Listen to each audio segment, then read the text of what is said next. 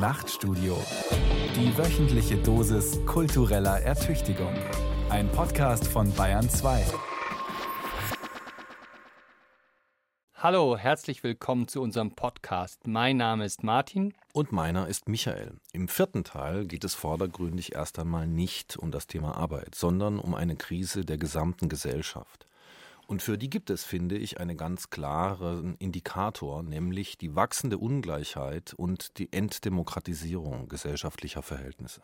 Ja, und dafür nennst du auch Verantwortliche unter anderem auch mich in gewisser Weise, mich als Vertreter eines Medienbetriebs und einer, der es besser wissen müsste. Naja, das sind natürlich nie Kritiken äh, direkt gegen Personen gerichtet, sondern berechtigterweise gegen Systeme oder gegen Systemzusammenhänge und Verantwortlichkeiten auf einer allgemeineren Ebene. Das heißt, es ist natürlich nicht nur deine Verantwortung oder von irgendwelchen anderen Menschen in öffentlichen Rundfunkanstalten sondern auch die aller anderen. Ich finde, es ging in den letzten drei Jahren bei aller Kritik der gesellschaftlichen Fragen sehr stark auch um kulturelle Fragen. Dazu gehört für mich auch die Frauenfrage, die sogenannte Geschlechterfrage, geschlechtsspezifische Arbeitsteilung und die entsprechenden Ungleichheiten. Das ist alles nicht unwichtig, keineswegs. Ich fordere ja seit längerem schon und versuche auch dementsprechend zu leben, eine gerechtere Verteilung von Haus-, Erwerbs- und Familienarbeit. Aber ich bin der Meinung, und das ist natürlich eine Meinung, die dem klassischen Feminismus entspricht. Ich finde, soziale und kulturelle Fragen müssten sehr viel stärker zusammengedacht werden, anstatt einseitig sich auf Identitätsfragen oder Fragen der kulturellen Lebensstile zu fokussieren. Also, kleine Erinnerung. Michael hat sich sehr lange intensiv um die Erziehung seines Sohnes und auch einfach um die Hausarbeit gekümmert. Jetzt nochmal zurück zu dieser Sendung. Die ist wir wollen es nicht verheimlichen, ganze vier Jahre alt, das ist ziemlich lang. Damals war der Schock über den Wahlsieg Trumps und der Schrecken über das Anwachsen populistischer Parteien frisch und richtig groß. Richtig. Ähm, es war damals natürlich noch sehr frisch, aber wie wir aus der heutigen Situation wissen, hat sich an der grundlegenden Problematik natürlich gar nichts geändert. Im Gegenteil, wir finden also, die Sendung hat überhaupt nichts von ihrer Relevanz verloren. Und wir hoffen, ihr seht das ebenso.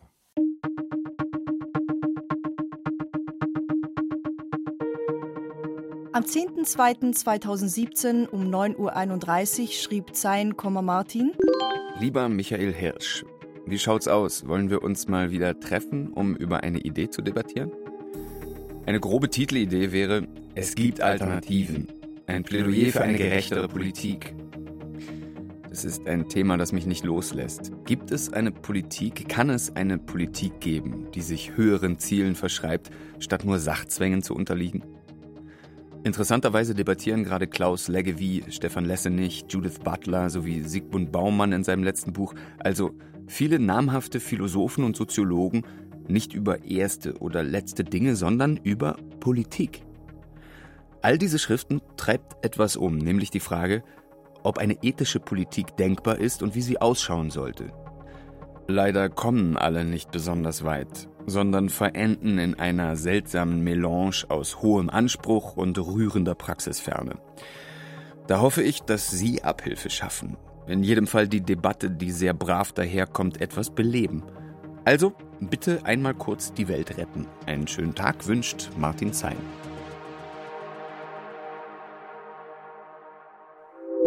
Am 11.02.2017 um 21.17 Uhr schrieb Hirsch, Michael Lieber Martin Zein, meinen Sie die Schriften Die Angst vor den anderen von Sigmund Baumann? Anti-Europäer von Klaus Leggevi, neben uns die Sintflut von Stefan Lessenich, Anmerkungen zu einer performativen Theorie der Versammlung von Judith Butler? Wenn ja, dann würde ich noch hinzufügen gegen den Hass von Caroline Imke und die Abstiegsgesellschaft von Oliver Nachtwey. Nun, etwas brav finde ich diese Versuche auch, was kein Zufall ist.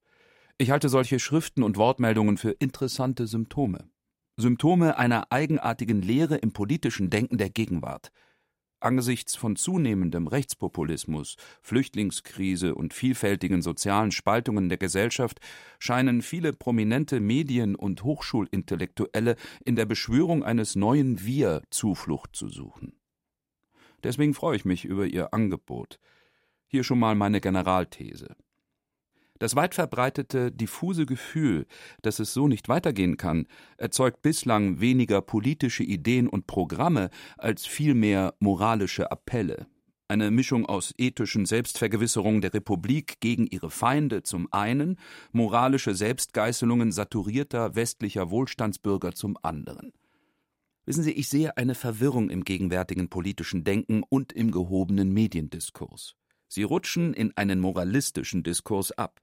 Das beklagt auch der französische Philosoph Alain Badiou, einer meiner philosophischen Lehrer, in seinem neuen Buch Versuch, die Jugend zu verderben. Ein Manifest gegen den kleinmütigen Zeitgeist, was leider nur durch den französischen Originaltitel schimmert: La vraie vie, das wahre Leben. Badiou plädiert dafür, dass kritische Intellektuelle nicht nur kleine Korrektive am kapitalistischen Weltlauf und seinen sozialen Verwüstungen einfordern, sondern im Sinne der klassischen sozialistischen Idee ein ganz anderes Leben. Die aktuell neue Aufmerksamkeit für die soziale Frage ist leider erst durch die Erfolge der AfD und die Wahl Trumps entstanden. An dieser Hypothek trägt die öffentliche Debatte schwer. Sie schmälert von vornherein die Glaubwürdigkeit aller Neuorientierungen dass man erst massenhafte rechte Protestwähler brauchte, um die seit langem schwelende Krise sozialer Ungleichheit auch als politisches Problem ernst zu nehmen, genauer als das zentrale politische Problem unserer Demokratie, wirft kein gutes Licht auf die professionellen Gesellschaftsbeobachter des linksliberalen Mainstreams. Kommen wir da zusammen? Wenn ja, würde es mich freuen. Ihr Michael Hirsch. Danke für Ihre prompte Rückmeldung, Herr Hirsch. Dann bin ich gespannt auf Ihren ersten Entwurf. Die Zeiten sind trübe und wir müssen uns dringend bessere Sicht verschaffen. Liebe Grüße vom gehobenen Mediendiskursredakteur, der sich auch weiterhin wünscht, von Ihnen gegeißelt zu werden. Lieber Herr Zein, diesem Wunsch kann ich gerne nachkommen. Die Wahlen in den USA waren für mich kein Schock. Ich war nicht sehr überrascht. Ich war eher überrascht über die völlig entgeisterten Reaktionen der professionellen Beobachter im Mainstream der Medien und der Universitäten. Diese Leute schienen tatsächlich völlig überrascht davon, dass es out there, da draußen, noch normale Leute, sogenannte einfache Leute gibt. In meinen Augen findet nach den US-Wahlen eine längst überfällige Debatte statt. Die intellektuelle Linke diesseits und jenseits des Atlantiks muss sich fragen, ob sie mit ihren Begriffen und Ideen gescheitert ist. Wenn sie sich das erst fragen muss, dann ist sie ganz sicher gescheitert. Mir scheint, als ob dabei eine Krise des politischen Denkens offenbar würde. Der Mangel an scharfer gesellschaftlicher Analyse und an einer klaren gesellschaftspolitischen Vision des fortschrittlichen Lagers. Dieses hatte sich in jüngerer Zeit zumindest, was die in den Medien und den staatlichen Hochschulapparaten dominierenden Repräsentanten angeht, auf höchst einseitige Weise mit Fragen einer kulturellen Linken befasst und die klassische emanzipatorische Linie der sozialen Linken völlig vernachlässigt. Das Insistieren auf der sozialen Frage und die Analyse von Klassenverhältnissen galten vielen als veraltet. Lange Zeit schienen Intellektuelle anzunehmen, dass die Perspektive einer gebildeten und aufgeklärten Mittelschicht auf die Welt als maßgeblich gelten kann. Der entscheidende Fehler des linksliberalen kulturellen Mainstream war es, sich selbst als moralisches Kollektiv der Wohlgesinnten und Wohlmeinenden zu verstehen und die meisten relevanten politischen und sozialen Konflikte auszublenden und damit implizit den staatlichen Entscheidungsträgern zu überlassen. Diese Kritik der Macht war derart abstrakt, dass sie letztlich alle reale Macht der Exekutive überantwortet hat. Das rächt sich heute. Weil die nicht nur politisch, sondern auch intellektuell vernachlässigte soziale Frage zurückschlägt, um es einmal drastisch auszudrücken war die theoretische und politische Fokussierung auf Minoritäten, Schwule, Immigranten, Toiletten für Transmenschen. Ja, ich frage, war die starke Fokussierung auf Fragen kultureller Lebensstile ein strategischer Fehler linker Ideenpolitik? War das Ausblenden des bürgerlichen weißen und männlichen Mainstreams, das Ausblenden der Arbeiterklasse nicht lange Zeit tatsächlich verbunden mit einer markanten Blindheit? Ich würde sagen, ja. Und zwar nicht, weil es sich bei den Kämpfen um Frauen- und Minderheitenrechte um unwichtige Fragen handelte, ganz im Gegenteil, sondern weil es mit einem Desinteresse an der sozialen Frage verbunden war, also Bereichen, wo die Menschen ungeachtet ihres Geschlechts und ihrer sexuellen Orientierung betroffen sind von ökonomischer Macht, ökonomischer Ausbeutung und ökonomischer Unsicherheit. Es konnte irgendwann der Anschein entstehen, als ob nur die spezielle Benachteiligung und Ausbeutung zum Beispiel von Frauen in einer demokratischen Republik ein gesellschaftspolitischer Skandal wäre, nicht aber diejenigen von Männern. Was meinen Sie mit der sozialen Frage? Nur, dass wir nicht aneinander vorbeireden. Ihre Rückfrage ist für mich ein Beleg eines Mangels im politischen Diskurs. Es gibt bisher kaum eine lebendige Diskussion, wie gerecht eine Gesellschaft zu sein habe, welches Recht auf Teilhabe am Reichtum ein jeder haben sollte, um das Kriterium einer wirklich demokratischen Gesellschaft zu erfüllen. Es ist, als ob wir nur noch eher passiv und resignativ die negativen Folgen einer schlechten sozialen Ordnung konstatierten und skandalisierten. Soziale Spaltung, Unsicherheit, Ungleichheit anstatt aktiv nach den Formen einer neuen, gerechten sozialen Ordnung zu fragen. Unsere Gesellschaft ist sozial völlig gespalten in unterschiedliche soziokulturelle Milieus. Man könnte sagen, das ist die Dystopie des Multikulturalismus, des real existierenden Pluralismus sozusagen. Eine zunehmende Verschiebung politischer und ökonomischer Kämpfe auf das Terrain der Kultur und der Individualitäten. Ein Multikulturalismus ohne Basis was Folgen hat, etwa die Wahlerfolge der Rechtspopulisten weltweit. Ihre Wähler sehen sich offensichtlich gezwungen, ihre eigene kulturelle Identität zu markieren, weil die Regierungsparteien keine realistischen sozialen und ökonomischen Politikangebote machen. Diese Menschen fühlen sich nicht mehr vertreten. Es folgt eine Inszenierung als verfolgte Minderheit, als eine neue Opfergruppe sozusagen. Wobei, ganz falsch liegen sie damit nicht. Das neoliberale Gesellschaftsmodell fördert die chronische Zunahme sozialer Ungleichheiten. Wenn er Unterschiede nicht gleich fördert, dann naturalisiert der Neoliberalismus sie zumindest. So von wegen, es hat schon immer Reich und Arm gegeben. Bizarrerweise wurde er dabei von Anfang an von der Regierungslinken unterstützt. Statt den gemeinsam erarbeiteten Wohlstand zu verteilen, haben Blair und Schröder die Schwachen, die ganz unten, dazu gezwungen, alles zu unternehmen, um sich selbst aus der Notlage zu befreien. Und da wundern wir uns über die Wut der Leute auf die Linke, die historische, die ehemalige Linke. Wer hat uns verraten? Die Sozialdemokraten.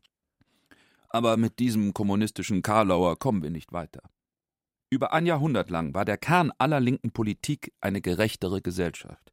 Nur in den letzten zwei, drei Jahrzehnten stand das kaum noch auf der Agenda. Dieses Desinteresse war zugleich eines der offiziellen staatlichen Politik und der maßgeblichen intellektuellen Diskurse. Die heutigen Versuche, eine neue Einigkeit des republikanischen Wir gegen seine neuen Gegner, den fundamentalistischen Islamismus wie Rechtspopulismus gleichermaßen, zu beschwören, verkennen völlig, dass wir in einer fragmentierten Gesellschaft leben. Die Anrufung eines moralischen Kollektivs, die Beschwörung moralischer Einigkeit erzeugt eben noch kein handlungsmächtiges politisches Kollektiv. Diese Empörung ist unpolitisch. Sie erzeugt Skandalisierungspathos, aber kein emanzipatorisches politisches Subjekt und Projekt. Meinen Sie etwa, die Linken, die Intellektuellen, die Fortschrittlichen hätten sich den falschen Missständen gewidmet? Hätten die Schwulen, die Frauen warten sollen, bis eine Gesellschaft der Gleichen entstanden wäre, um dann erst darauf hinzuweisen, dass auch jetzt einige gleicher sind? Das klingt für mich wie in den 70ern der sogenannte Nebenwiderspruch, mit dem die männlichen Weltrevolutionäre die Forderung der Frauen abbügelten, doch bitte endlich auch in den Führungsgremien sitzen zu dürfen. Was ist schlecht an Gleichberechtigung? Oder werden hier nur Gruppen gegeneinander ausgespielt? Warum gibt es keinen Mainstream der Minderheiten mehr, wie in den 90ern? Viele Fragen. Vielleicht haben Sie, Herr Hirsch, so hoffe ich wirklich, auch ein paar Antworten?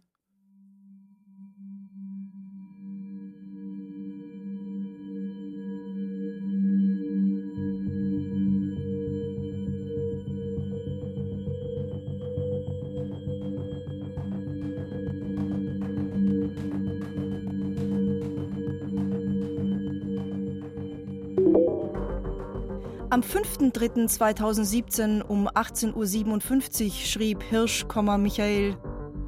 In gewisser Hinsicht haben Sie recht.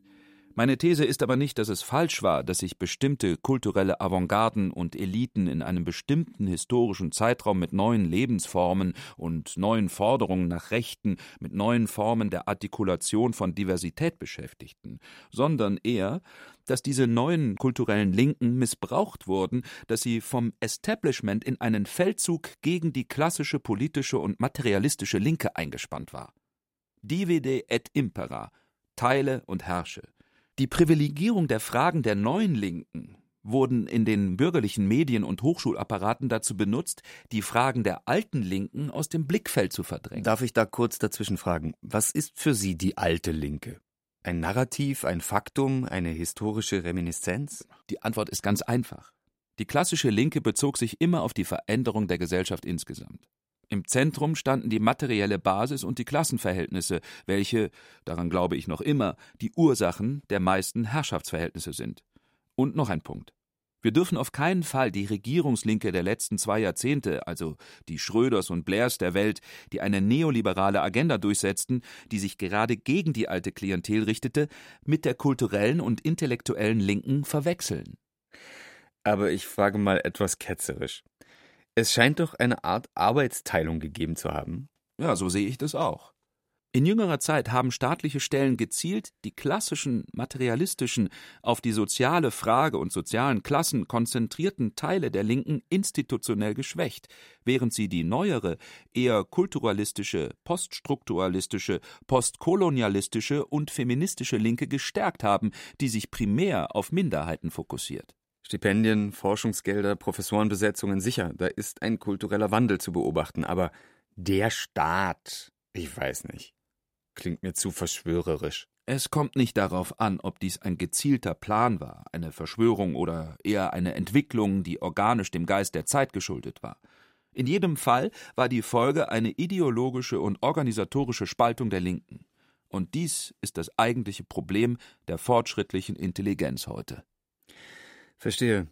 Ich finde es selbst heute ziemlich komisch, von einer Linken zu sprechen.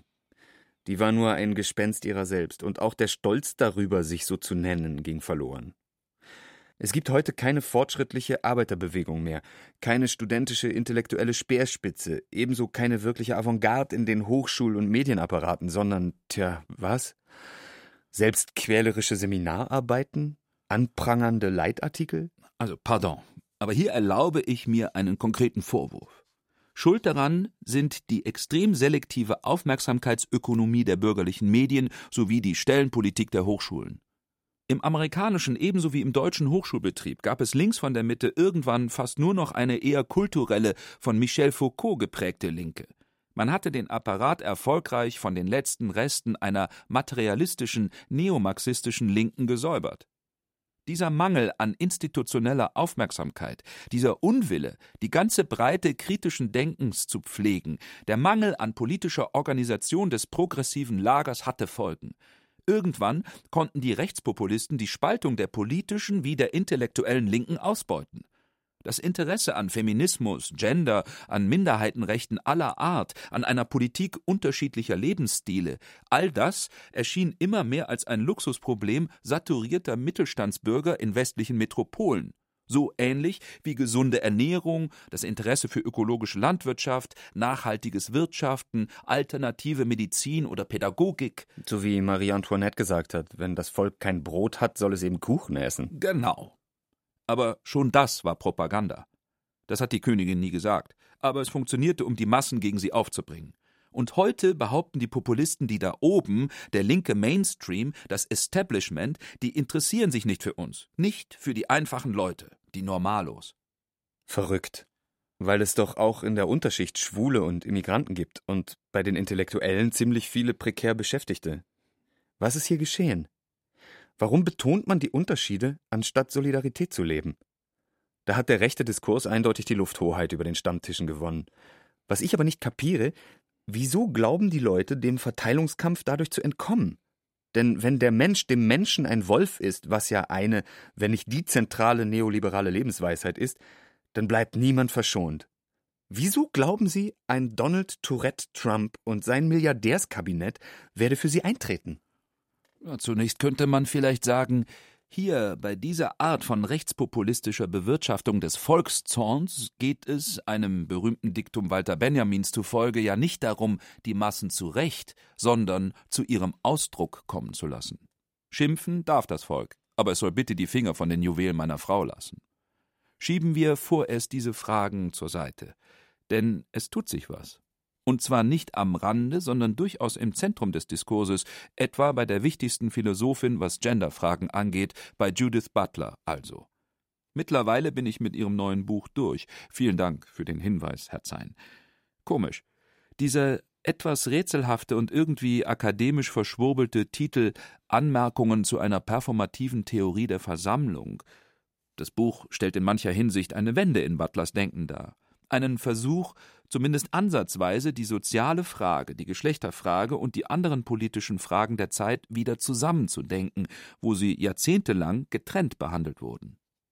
Erschienen früher Kultur- und Lebensstilfragen als die eigentlich zentralen Fragen, also solche der kulturellen Diversität, so tritt nun das Problem materieller und sozialer Abhängigkeiten in den Vordergrund, das Problem der mangelnden sozialen Gleichheit, also dasjenige, was nicht den Unterschied, sondern die Gemeinsamkeit zwischen den Einzelnen ausmacht. Und auf diese Gemeinsamkeit möchte Butler ein neues politisches Subjekt gründen. Sie beschäftigt die Frage, wie Prekarität als ein Ort der Allianz von Gruppen wirken könnte oder schon wirkt, die ansonsten nicht viel gemeinsam haben oder sich sogar mit Misstrauen oder Feindseligkeit begegnen. Das Buch kann als prototypisch für das zeitgenössische Denken einer bestimmten avancierten theoretischen Linken gelten. Als erster Anfang für eine Erneuerung des emanzipatorischen Denkens. Wenn ich kurz unterbrechen darf. Sie benutzen den Begriff der Linken so, als habe es nie eine Debatte darüber gegeben, dass die Dualität von links-rechts sich überlebt habe. Was bedeutet für Sie links sein? Ganz banal gefragt. Herr Hirsch, sind Sie ein Linker? Natürlich bin ich ein Linker. Und ich halte die Behauptung, dass es kein Links oder Rechts mehr gebe, für kompletten Blödsinn. Es ist eine Ideologie, dass es keine Ideologie mehr gebe oder geben dürfe. Es war dies wahrscheinlich sogar die entscheidende Ideologie des Neoliberalismus gewesen, die große Erzählung des postmodernen Zeitalters. Sie hat den Anschein erweckt, dass es im Raum der Wirtschafts- und Sozialpolitik keine Alternativen gäbe, die in der politischen und intellektuellen Arena debattiert werden müssen. Aber diese Debatte ist der Kern von Demokratie überhaupt. Die These vom Ende der Ideologien und vom Ende der Unterscheidung von links und rechts hat auf der symbolischen Ebene genau den postdemokratischen Raum erzeugt, in dem wir seit geraumer Zeit leben eine Gesellschaft, in der die zentralen gesellschaftspolitischen Kontroversen der öffentlichen Debatte entzogen und als vermeintlich reine Sachfragen allen möglichen Experten übertragen werden, seien es nun Verwaltungsbeamten oder Wirtschaftsberatern. Und so Platz schaffen für den Bereich, in dem sie zusammentreffen, den Lobbyismus. Sie lernen dazu, Herr Zein. Damit tut sich eine Leerstelle auf, und in die stößt eine rechte Ideologie. Diese postuliert, dass politische Führung und Autorität wieder sichtbar gemacht und im politischen Raum repräsentiert werden muss. Aber dann stellt sich doch die Frage, wem nützt die aktuelle Stimmung? Wem nützt das zunehmende Unbehagen am politischen System? Die Essenz einer fortschrittlich linken Ideologie ist es, das einzufordern, was die Rechtspopulisten nur dem Schein nach fordern.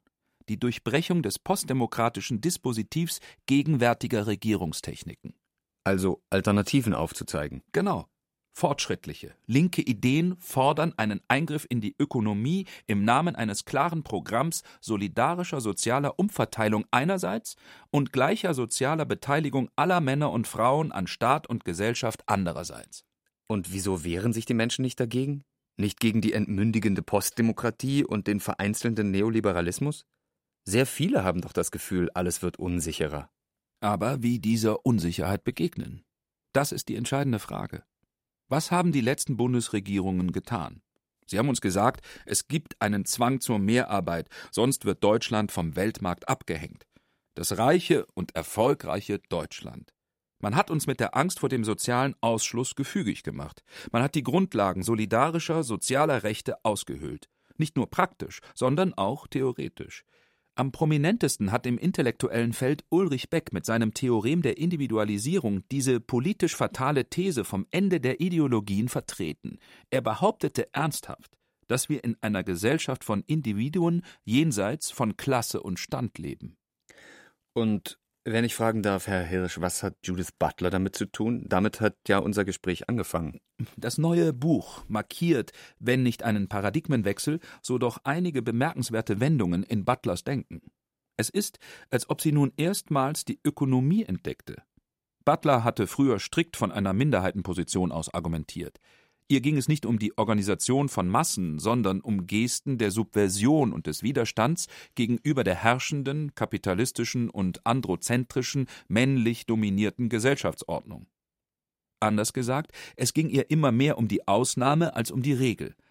Jetzt kommt Butler zu dem Schluss, dass die Proteste in den westlichen Metropolen Paris, London, Madrid, New York oder Istanbul auf eine neue Weise allgemeine Rechte postulieren und die unverlierbare Souveränität des Volkes bekunden. Klingt ja erstaunlich nah an Hannah Arendt. Oder täusche ich mich da? Hannah Arendt organisiert ihre politische Philosophie um die Idee eines gemeinsamen Sprechens und Handelns der Bürger in der Öffentlichkeit. Arendt ist die Theoretikerin der Neugründung des Gemeinwesens. Das Problem ihrer Auffassung hier geht es eigentlich immer nur um die symbolische Bekundung der gemeinsamen Werte der Republik, nie aber um ihre reale Konkretisierung. In einer zeitgenössischen Sprache formuliert, die Debatten in der Öffentlichkeit und die Demonstration der Staatsbürger im öffentlichen Raum sind das Performativ des demokratischen Volkes. Sie unterbrechen den normalen Lauf der Dinge und die Verwaltung durch den Staat und inszenieren eine sozusagen reine, politisch unspezifische Volkssouveränität. Folk Politics nennen das die Politikwissenschaftler Nick Snitschek und Alex Williams, eine eher harmlose Protestfolklore. Die Proteste, von denen Butler spricht, artikulieren aber nicht nur den Protest gegen die herrschenden staatlichen und wirtschaftlichen Eliten, die pauschale Kritik an sozialer Ungerechtigkeit. Was sie im Prinzip ja mit den rechtspopulistischen Massen gemeinsam haben, die ihrerseits aber eher autoritäre Führer wählen, als sich zu demokratischen Massen zu verbinden. Ein Großer soll sie wieder groß machen. Darüber hinaus artikulieren die weltweit Protestierenden Forderungen, die allesamt auf soziale Existenzrechte, auf soziale Sicherheiten abzielen. Hier setzt sich Butler von den gesellschaftspolitischen konservativen Prämissen der Theorie Hannah Arendts ab und öffnet ihr Denken neu und erstmals zur Ökonomie, zu den realen materiellen Existenzbedingungen der Menschen. So versucht sie den im Diskurs überall verwendeten Begriff der Prekarität politisch aufzuladen. In einem berühmten Liedchen hieß das Prekariat noch Verdammte dieser Erde. Prekarität klingt, finde ich, wenig griffig. Gemeint ist, die von den Umwälzungen des Kapitalismus ausgehenden Unsicherheiten nehmen zu. Butler verwendet dabei den zentralen Begriff der Verwundbarkeit, der Verletzlichkeit des menschlichen Lebens. Verletzlichkeit. Ein aufgeladener Begriff und irgendwie auch komisch, den von Butler zu hören, weil sie den Körper immer als gesellschaftliches Konstrukt gesehen hat. Schon da, aber das Dasein ist so sehr von Konventionen geprägt, dass wir nicht wirklich sagen können, was wirklich da ist. Aber nun führt sie eine Kategorie wie Verletzlichkeit ein, die sie an tatsächliche Körper, an tatsächliche Misshandlungen durch Machthaber bindet. Ja, das hat mich eben überrascht. Butler schwenkt auf klassische Positionen ein, die sie jahrzehntelang kritisiert hatte, als essentialistisch, als einer veralteten Gesellschaftsordnung und einem vermeintlich veralteten Denken angehörig. Ist das das Erbe von Michel Foucault? Der unhintergehbare Diskurs, der die Sprache der Macht so in das Hirn jedes Einzelnen gefräst hat, dass wir uns daraus nicht befreien können? Eben darin besteht die Blickverengung. Bei allem Bemühen um eine Öffnung ihres Denkens zur Ökonomie begeht Butler meines Erachtens zwei Fehler. Zum einen behauptet sie kategorisch, die souveräne Macht des Volkes sei prinzipiell nur im Modus der Ausnahme und des Aufstands möglich. Sie verkennt damit andere radikaldemokratische Modelle, Modelle, die eben nicht die Handlungskompetenz an die Experten in Staat, Wirtschaft, Wissenschaft und Technik abgeben. Zum anderen bleibt sie letztlich einem Gesellschaftsmodell verhaftet, das zwar auf dem ganzen Bereich der Wirtschaft beruht, aber die durch die Ökonomie produzierte Ungleichheit letztlich als gegeben voraussetzt. Kann man das so einfach sagen? Sicher, Butler steht Hegel näher als Marx, bei ihr prägt das Bewusstsein das Seien. Aber kann sie nicht für die Rechte der Unterdrückten eintreten, ohne vom Geld zu reden? Wobei, das tut sie ja im letzten Buch, zugegebenermaßen aber ohne Ökonomie wirklich als Kategorie einzuführen. Das ist aber in der modernen Republik ein Kategorienfehler. Stellen wir uns doch einmal eine Alternative vor. Wir errichten eine Gesellschaft von Freien und Gleichen. Diese fortschrittliche Republik überwindet die wesentlich ökonomisch begründete Herrschaft von Menschen über Menschen. Es geht dabei immer um den konkreten Zusammenhang von sozialen Rechten und kulturellen Lebensstilen, von sozialen Normen und kulturellen Rollenbildern. Löst man aber diesen Zusammenhang auf, dann hören Feminismus und Minoritätenpolitik auf, Teil eines linken politischen Projekts zu sein und werden vom liberal-kapitalistischen Mainstream vereinnahmt. Denn selbst fortschrittliche Fragen können in politischer Agonie versanden. Weil sie ihre Verankerung in den realen Lebensumständen verloren haben? Also abstrakt geworden sind? Genau. Daher meine Kritik. Was wir nicht nur bei Judith Butler, sondern auch bei Sigmund Baumann oder Caroline Emke hören, sind zwei Punkte. Es gibt ein Wir und ein Plädoyer für einen Neubeginn. Das aber ist erst einmal unpolitisch, solange die Ökonomie nicht mitgedacht wird. Aber wieso ist ein Appell, Missstände zu beklagen, unpolitisch? Alle drei verlangen etwa eine neue, offenere Flüchtlingspolitik. Da mischen sie sich doch ganz klar in die Tagespolitik ein. Das stimmt. Aber es ist zum einen eine Politik, die ökonomische Macht außen vor lässt. Zum anderen kennt Butler Volkssouveränität nur im Modus des Protests und der Ausnahme, der Störung oder Unterbrechung der normalen, repräsentativen Formen der Gesellschaftssteuerung durch den Staat. Es fehlt der Anspruch auf eine wirklich dauerhafte demokratische Umgestaltung der Gesellschaft von unten. Nur die würde nämlich wirklich eine Änderung der sozialen Normen im Alltag mit sich bringen. Also im Fall der Flüchtlinge nicht nur eine Willkommenskultur, die auch ich begrüße, sondern viele Maßnahmen zur raschen Eingliederung, Sprachkurse, Ausbildung, rasche Einbindung in den Arbeitsmarkt. Das meine ich eben. Es fehlt bei der unspezifischen Anrufung eines republikanischen Wir an einem konkreteren sozialen Substrat. Und es fehlt auch an einer Erzählung, einem Bild, einer möglichen anderen, besseren Zukunft, wie es zum Beispiel Nick Slichek und Alex Williams in ihrem neuen Buch Die Zukunft erfinden, Postkapitalismus und eine Welt ohne Arbeit fordern. So bleibt erst einmal nur die abstrakte Artikulation von gemeinsam geteilter Menschenwürde und universal geltenden Menschenrechten. Wenn Würde und Rechte durch die sozialen Verwüstungen des Neoliberalismus systematisch verletzt werden, dann wird die Anrufung der ungeteilten und gleichen Würde irgendwann zum leeren Ritual. Denn es verrohen ja nicht, wie zum Beispiel Caroline Emke in ihrer Friedenspreisrede zu behaupten scheint, primär die sprachlichen und moralischen Standards in der Gesellschaft. Es verrohen und verwildern die konkreten materiellen Arbeits- und Lebensverhältnisse der Menschen. Immer mehr Menschen werden zu ungleichen, zu beherrschten, zu ausgebeuteten und entwürdigten Instrumenten, zu Produktionsmitteln in den Händen der sie Beherrschenden oder über sie Verfügenden. Muss ich hier die beklemmende Aktualität von Marx und Engels Schilderungen der Lage der englischen Arbeiterklasse im 19. Jahrhundert noch einmal eigens betonen, die eins zu eins sich in Bangladesch und Indien, aber auch inmitten des Westens wiederfinden? Es kehrt ja nicht nur die Armut zurück und die Lebensnot, sondern eben auch eine feudalistische Dienstbotengesellschaft und eine zunehmende Entwürdigung derer, die ökonomisch und kulturell nicht voll in die Gesellschaft integriert sind. Meine ukrainische Putzfrau, mein albanischer Uber-Chauffeur, mein nordafrikanischer Tomatenpflücker, mein kongolesischer Koltanschürfer. Das letzte Kapitel des Buches von Butler fand ich ja ganz interessant wo sie sich im Anschluss an einen berühmten Satz von Theodor W. Adorno fragt Gibt es ein richtiges Leben im Falschen? Ein gutes Stichwort, lieber Herr Hirsch. Ich muss mich leider in nächster Zeit dem Alltagsgeschäft widmen und komme erst in ein paar Wochen dazu, Ihnen zu antworten.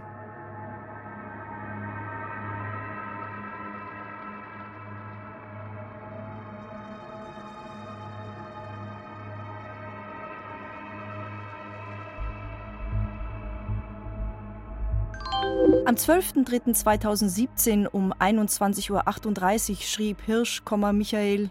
Lieber Herr Zein, sind Sie etwa auch ein Geknechteter der Verhältnisse? Ich warte nur ungern, denn ich muss vom Honorar dieses Radio-Essays leben. Und als Staatsbürger glaube ich, dass es zurzeit Not tut, seine Stimme zu erheben. Zurück zu Butler. Ja, das Kapitel hat mir auch am besten gefallen.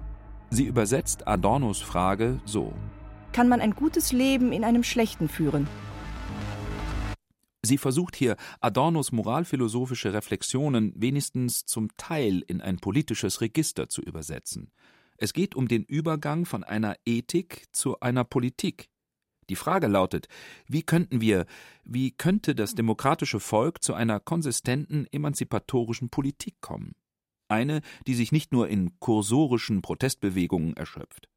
Eine Politik, die die ökonomischen Existenzbedingungen und Lebenschancen sichert und gerecht unter den Bürgern verteilt. Und an dieser Stelle kommt die moralphilosophische Frage nach dem guten Leben ins Spiel. Es geht in einer anspruchsvollen Perspektive nicht nur um soziale Gerechtigkeit und gleiche Lebenschancen, sondern um die realen Bedingungen der Möglichkeit eines guten Lebens. Mit anderen Worten, es geht darum, dass die Einzelnen nicht nur einigermaßen überleben können, dass also gegen die härter werdenden Kämpfe ums Überleben, welche die Essenz des Neoliberalismus und seiner letztlich sozialdarwinistischen Philosophie ausmachen, eine grundlegende soziale Sicherheit für alle garantiert wird. Es geht auch darum, nach den eigenen Vorstellungen von Lebensqualität und Lebenssinn ein gutes Leben führen zu können. Hier gibt es ein emanzipatorisches Moment. Es geht nicht nur um soziale Gerechtigkeit und gleiche Beteiligungschancen für alle, es geht um die Idee eines guten Lebens, es geht um ein ganz anderes Leben, eine andere Gesellschaft. Dies ist eben immer das zentrale linke Motiv gewesen, das Versprechen einer neuen Welt. Am 27.03.2017 um 9.15 Uhr schrieb Zein, Martin ein Vorschein auf diese neue Welt ist dieser Mailverkehr mit Ihnen, lieber Herr Hirsch. Ich komme dabei endlich mal auf neue Gedanken, statt meine alten immer nur general zu überholen. Sie kennen sich sicher besser aus als ich, trotzdem wage ich jetzt einen Widerspruch zu formulieren. Löst Butler das wirklich ein in Ihrem Buch? Judith Butler erklärt nicht genau genug, wer denn das Prekariat, die Armen, die Rechtlosen, die Verfolgten sind, für die sie auf die Straße geht. Statt einer politischen Theorie steht bisher eher ein Appell, ethisch zu handeln. Aber hilft uns das? Ist es nicht nur eine andere Variante von dem Gebot der Mildtätigkeit, das so viele Religionen einfordern und so wenige Gläubige befolgen? Und kann eine so hohe, aber eben auch unspezifische Ethik wirklich Vorgaben für die Praxis liefern? Überhaupt, kann Politik wirklich ethisch sein? Bei mir drängen sich da immer Fragen auf. Delegiert eine solche Position nicht die konkreten Maßnahmen im Bereich der Sozial- und Wirtschaftspolitik immer schon an die technokratische Realpolitik der Behörden und Experten, an die, so nenne ich sie mal, staatlichen Künste des Möglichen? Sehr geehrter Herr Zein, schön wieder von Ihnen zu hören. Wenn Sie erlauben, würde ich gerne an dieser Stelle etwas ausholen. Die Verabschiedung des Fortschrittsbegriffs, jeder Form einer fortschrittlichen Erzählung über die Zukunft, gehört zum Kern des restaurativen Zeitalters, in dem wir leben. Es gehört zur Eigenart des neoliberalen politischen Projekts, sich selbst als unpolitisch darzustellen, als weder links noch rechts. Tony Blair hat in diesem Zusammenhang ja das Wort Radical Middle gebraucht. Er und sein Berater Anthony Giddens, der in seinem Buch Beyond Left and Right die theoretischen Grundlagen formuliert hatte, haben eine neue Epoche eingeleitet. In diesem Weltbild gab es keine linke oder rechte, fortschrittliche oder reaktionäre, sondern nur gute oder schlechte Wirtschafts- und Sozialpolitik. Das war natürlich schon damals eine Illusion. Aber erst heute zeigt sich das ganze Ausmaß des politischen Desasters. Ein Ausmaß sozialer Ungleichheit und ein Niveau sozialer Spaltung, das viele für undenkbar halten und das in vielerlei Hinsicht eine Rückkehr von Zuständen des 19. Jahrhunderts markiert. Die wirtschafts- und sozialpolitische Kompromittierung der Sozialdemokratie hat mittlerweile ein Niveau erreicht, das selbst den Parteifunktionären und ihren Freunden in den Medien zu denken gibt, wenn auch bisher nur in Form einer gewissen Ratlosigkeit. Obwohl Martin Schulz denkt ja über die Rücknahme einiger der Schröderschen Maßnahmen nach. Aber wie auch immer, wie es scheint, sind wir uns in der Kritik einig. Aber haben Sie auch eine Lösung? Der französische Soziologe Didier Eribon schildert dieses Dilemma ja anschaulich in seinem Buch Rückkehr nach Reims. Er stammt aus einer Arbeiterfamilie und die hat immer stramm links gewählt. Heute ist das anders. Heute fühlen sie sich von den Linken nicht mehr vertreten. Und Eribon sagt über sich selbst, er habe sich über Jahrzehnte von seinen Wurzeln entfernt. Er habe mit denen da unten, die nicht schönes Französisch sprachen, die rassistisch und homophob waren, nichts mehr zu tun haben wollen. Eribons Buch und auch seine vielen Interviews haben gegenüber den meisten anderen Debattenbeiträgen einen Vorzug. Er setzt sich ganz offen der eigenen Ratlosigkeit aus und bemäntelt sie nicht mit moralischer Rede. Als Ausgangspunkt, als erster Schritt ist das nicht schlecht. Es macht in einem zweiten Schritt die Debatte über die Frage, was an der politischen Linken eigentlich fortschrittlich sein könnte und mit welchen Programmen sie die politische Hegemonie zurückerobern könnte, umso dringlicher. Das Problem ist dann nicht nur die geradezu legendäre Konfliktunfähigkeit und mangelnde Standfestigkeit der Sozialdemokratie, gleich ob es um Kriegseinsätze oder um Programme sozialer Kürzungen geht. Es ist die kulturelle Idee dahinter, die konkrete Vision vom Fortschritt, die immer schon vulgär war und allzu leicht mit einem plumpen Programm von Wachstum und Beschäftigung identifiziert wurde. Schon in den späten 30er Jahren hatte der Philosoph Walter Benjamin in seinen geschichtsphilosophischen Thesen Sozialdemokratie und Arbeiterbewegung einen Konformismus attestiert, der nicht nur ihrer politischen Taktik, sondern auch ihren ökonomischen Vorstellungen und ihrer Vorstellung von Fortschritt anhaftet. Er sagte, es gibt nichts, was die deutsche Arbeiterschaft in dem Grade korrumpiert hat, wie die Meinung, sie schwimme mit dem Strom. Entwicklungen für unpolitisch und alternativlos zu halten und sich darauf zu beschränken, die Gesellschaft zu modernisieren, um den Fortschritt der Produktivkräfte und damit Wachstum zu entfesseln, diese extrem unpolitische und für soziale Verwerfungen blinde Anschauung eint heute konservative und sozialdemokratische Regierungsparteien aller Länder. Die größte neoliberale Arbeitsmarktreform stammt nicht von den Konservativen, sondern von der SPD die Agenda 2010, die jeden Einzelnen dazu verdonnerte, selbst seines Glückes Schmied zu sein, sonst würden ihm die Bezüge gekürzt. Was aber komplett verkennt, wer die Macht hat. Und das ist nicht der Einzelne. Aber seit den letzten Wahlen wissen wir, dass die rechtspopulistischen Wählermassen für diese Modernisierung vor allem die Sozialdemokraten verantwortlich machen. Und sie haben recht damit. Sie sind in dieser Hinsicht keine verblödeten Protestwähler. Denn die meisten antisozialen wirtschafts- und sozialpolitischen Reformen des Neoliberalismus wurden von sozialdemokratischen Regierungen beschlossen, nicht nur in Deutschland, sondern auch in den USA, Großbritannien oder Frankreich. Nicht die bürgerliche Rechte, sondern die bürgerliche Regierungslinke war dafür verantwortlich, diese Reformen und den Geist, den sie atmeten, letztlich für alternativlos zu erklären. In einem Interview in der Zeitschrift Konkret hat Didier Eribon die schwere Schuld der Sozialdemokratie betont. Die europäische und amerikanische Regierungslinke habe sich vollständig zur neoliberalen Ideologie bekehrt. Deswegen trage sie eine, wie er sich ausdrückt, vernichtende Verantwortung für die nationalistischen und fremdenfeindlichen Stimmungen in den unteren Klassen der Industriegesellschaften.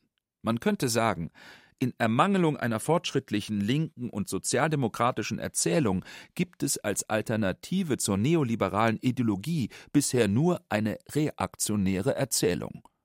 Die neoliberale Ideologie ist ihrerseits ohne jede Erzählung, mal abgesehen von ihrem Sozialdarwinismus, der das Recht des Stärkeren glorifiziert. Die Sozialdemokratie trifft nicht nur deswegen eine Schuld, weil sie als Anwalt der Beherrschten mitverantwortlich an der Verschlechterung von deren Lage war auch nicht nur darum, weil sie das eben auch moralische Problem des Respekts und des Gehörs für die Sorgen der normalen kleinen Leute verkannte, die sich von der gesellschaftlichen Entwicklung bedroht fühlen und welche heute von den Rechtspopulisten so meisterhaft bewirtschaftet werden. Die besondere Schwere der Schuld resultiert aus der Tatsache, dass durch ihre gesamte politische Programmatik, ihre gesamte politische Sprache die Ansicht befördert wurde, ihre Reformagenda sei alternativlos, die jüngere geschichtliche Entwicklung mithin schicksalhafter Natur gewesen. Der Aufstieg der Finanzwirtschaft war alternativlos, und als die kollabierte, war die Rettung der Banken schon wieder alternativlos. Wohlgemerkt, das war nicht nur ein taktischer politischer Fehler, sondern auch ein prinzipieller Fehler auf der Ebene des politischen und geschichtlichen Denkens. Ein Fehler auf der Ebene linker Ideenpolitik. Man hatte mit einem extrem einseitigen und, wie Benjamin zu Recht meinte, vulgären Fortschrittsbegriff operiert und nur auf Wachstumsraten der Produktion, der Beschäftigung, der Gewinne und der Staatshaushalte geschaut. Mit Benjamin gesprochen. Diese Doktrin wollte nur die Fortschritte der Naturbeherrschung, nicht die Rückschritte der Gesellschaft wahrhaben. Es ist dieser Fortschrittsbegriff, der heute zu Ende gekommen ist, diese Vision von Wachstum und Beschäftigung. Ohne einen neuen Begriff von Fortschritt wird es keine progressive Politik mehr geben. Er erfordert dann aber eben mehr als nur moralische Empörung und Protest, wie bei Butler oder Baumann, über zunehmende soziale Ungleichheit, soziale Spaltung und gesellschaftliche Herrschaftsverhältnisse.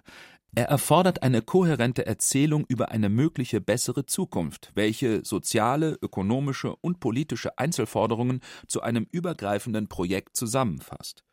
Andernfalls bleibt es bei Gefühlsaufwallungen gegen die Ungerechtigkeiten der Welt, von der unser Mediendiskurs so voll ist, dass man schon fast von einer leicht unappetitlichen, ja perversen Form des Genießens von Schuld seitens der relativ Privilegierten sprechen kann. Bekenne mich schuldig im Sinne der Anklage. Na, das ist doch schon mal ein Anfang. Aber im Ernst. Pierre Bourdieu hatte in einem seiner letzten Bücher, den 1997 auf Französisch veröffentlichten Meditationen, zu Recht betont, dass ohne ein Fortschrittsnarrativ keine politisch mobilisierende Kraft entsteht. Diese Fortschrittsidee stellt eben ein zentrales politisches Performativ dar, insofern sie einen Glauben im Sinne einer praktisch wirkenden politischen Kraft zugleich voraussetzt und erzeugt. Der Glaube, dass diese oder jene ersehnte oder gefürchtete Zukunft möglich, wahrscheinlich oder unvermeidlich ist, kann unter bestimmten Umständen eine Gruppe mobilisieren und so dazu beitragen, das Eintreffen der Zukunft zu fördern oder zu verhindern. Dies gilt für alle möglichen politischen Glaubensrichtungen, auch für diejenigen, die vorgeben, keinen Glauben zu haben. Bourdieu hat hier einen zentralen Gedanken progressiver linker Ideenpolitik formuliert. Politische Ideen und Utopien geben Orientierung und mobilisieren politisches Handeln. Damit wird klargestellt, auch das rechte Narrativ, die Vision einer letztlich unveränderlichen, mit nahezu schicksalhafter Notwendigkeit eintretenden Zukunft ist immer noch eine Vision mit der Kraft, gegenwärtiges Handeln zu beeinflussen. Bourdieu will nichts zu tun haben mit dem Defetismus, der meist im Modus der Empörung stehen bleibt, bei der Skandalisierung von Unrecht und Leid. Das bloße Skandalisieren von Unrecht ist nicht fortschrittlich. Die Forderung nach der Setzung eines neuen, anderen Rechts muss dazukommen. Alle sprachlichen Diskurse in Medien und Politik produzieren, wie Bourdieus Theorie nachweist, soziale Realitäten und soziale Stimmungen.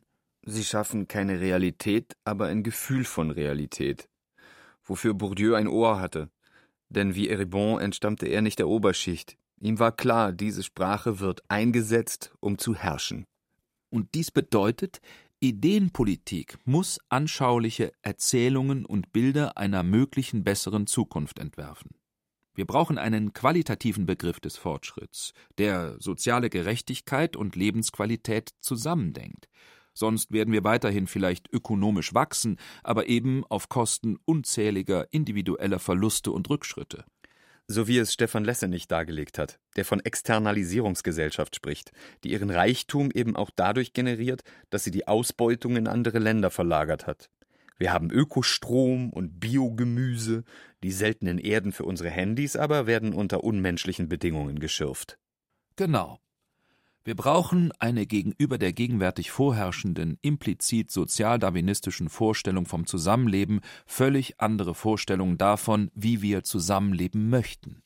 Soziale Unsicherheit und dauerhaft prekäre Existenzen zersetzen ja nicht nur die individuelle und die kollektive Handlungsfähigkeit, sondern eben auch die Möglichkeit, das Leben als sinnvolles Kontinuum, als Geschichte erfahren zu können.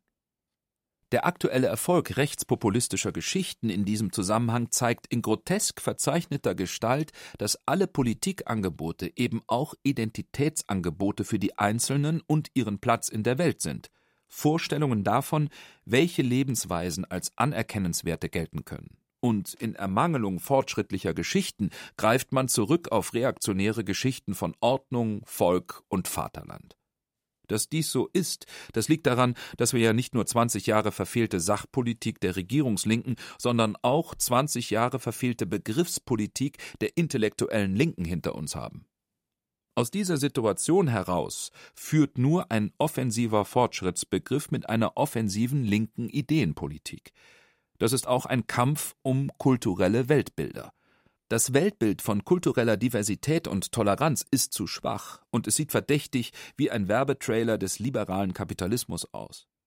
Wir brauchen konkrete Utopien einer anderen Gesellschaft und eines anderen Lebens. Es geht um eine andere Lebensweise jenseits der zugleich kapitalistisch und männlich dominierten Lohnarbeitsgesellschaft. Zusammen mit dem Kampf gegen soziale Unsicherheit und Ungleichheit wäre die radikale Verringerung der Normalarbeitszeiten ein erster Schritt in diese Richtung. Er bietet sich als Plattform eines neuen solidarischen Pakts fortschrittlicher Kräfte an, einer Einigung von alter Linker und neuer Linker, von Arbeiterbewegung, Frauenbewegung, Umweltbewegung und anderen sozialen Bewegungen.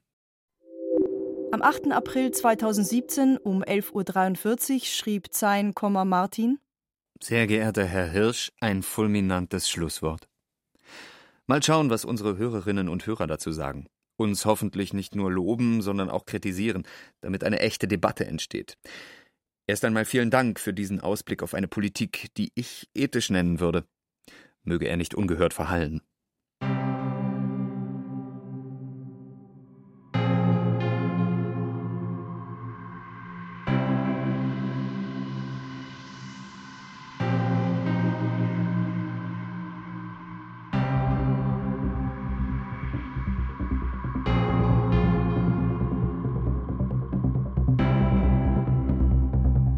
Es gibt Alternativen. Ein Plädoyer für eine gerechtere Politik von Michael Hirsch und Martin Zein. Es sprachen die alternativlosen Thomas Leubel, Luisa Strux und Bijan Samani. Die revolutionäre Technik Chris Schimmöller. Die weltverbesserische Regie und Redaktion Martin Zein. Eine Produktion des besten aller möglichen Sender Bayerischer Rundfunk 2017.